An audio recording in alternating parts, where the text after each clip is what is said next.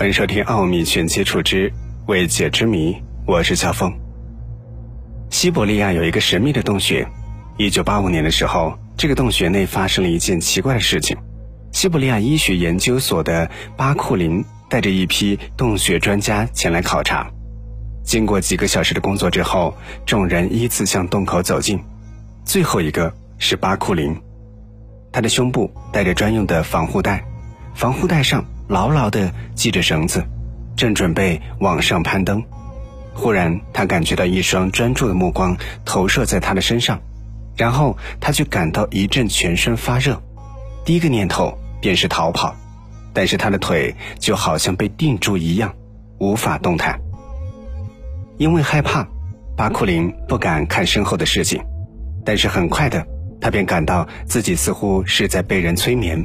一股神秘的力量让他转过了头，在距离五米的地方，他看到了一个中年的萨满，也就是巫师，戴着皮帽子，眼神犀利。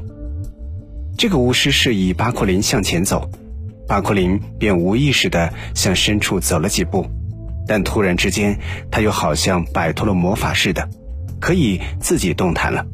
这个时候，他便拼命地拉起了那根和上面同伴联系的绳子。也发出请求紧急救援的信号。后来过了很久，提起这件事情，他还是心有余悸。这个故事刊登在了1992年9月的《奥秘》杂志上，名为《西伯利亚的神秘洞穴》。这篇文章顿时引起了专家们对这个洞穴的兴趣。巴库林在卡什库拉克洞穴里的遭遇非常的不可思议，而且根据文章的记载。那个山洞十分的阴冷黑暗，是哈克西里库兹贩子和阿拉陶山支脉的一个不大的陷坑，根本不适合人类生存。而令人惊讶的是，怎么会出现一个中年的萨满呢？遇到萨满，也就是巫师的，并不是巴库林一个人。根据新西伯利亚洞探测俱乐部的一些年轻人讲述，在一间地下大厅里。他们也曾经和一个黑色的躯体相遇，但是那个黑影随后便躲进了暗处，想来应该是一个人。后来，凡是考察过西伯利亚卡什库拉克洞穴的人都经历了一些令人震惊的故事，诸如当他们走进山洞的某一个地点的时候，他们会无缘无故的感觉到惊慌失措，继而扔下装备，不顾一切的冲向洞口，直到看到光亮为止。但他们清醒之后，却又无法解释自己为什么会惊慌。他们不知道这是人在黑暗下产生的幻觉，还是自己真的看到了不可思议的事情。洞穴专家们对此越来越有兴趣，因为他们无法解释洞穴对人类身体的魔法般的作用是如何产生的，也不知道那个洞穴通向何方，是否是另一个世界的入口呢？西伯利亚的神秘洞穴一文的作者巴诺夫斯基教授，为了进一步弄清卡什库拉克洞穴的秘密，曾经和其他学者也一起亲自进洞考察。进入洞穴之后，教授和工作人员小心翼翼地前行着。洞里温度很低，四周还有水滴的声音不断地回响着。洞里的路就好像是结了冰的斜坡，总让人觉得有股力量拉着自己向下滑。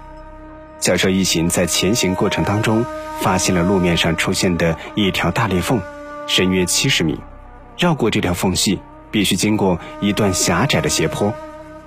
经过斜坡的时候，因为过于狭窄，他们只能够四肢都撑在地上，双手摸索前进。到了洞穴深处宽敞些的地方，他们开辟了一个专用的洞穴实验室，在一块岩石上安置了一台磁力仪。仪器刻度盘上的数字闪烁着，探险队的学者们在那里进行试验、观察和测量着人的心理变化。他们发现，仪器刻度盘上的数字在不停的变化，这表明洞穴的电磁场是经常摆动的。在众多的信号当中，有一个严格固定的脉冲出现。经过一系列的试验，教授终于弄清楚了，它来自洞穴深处。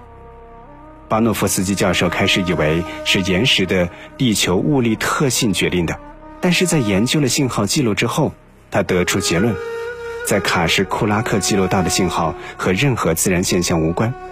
具有这种振幅变化的频率脉冲，只能是人工装置发出的。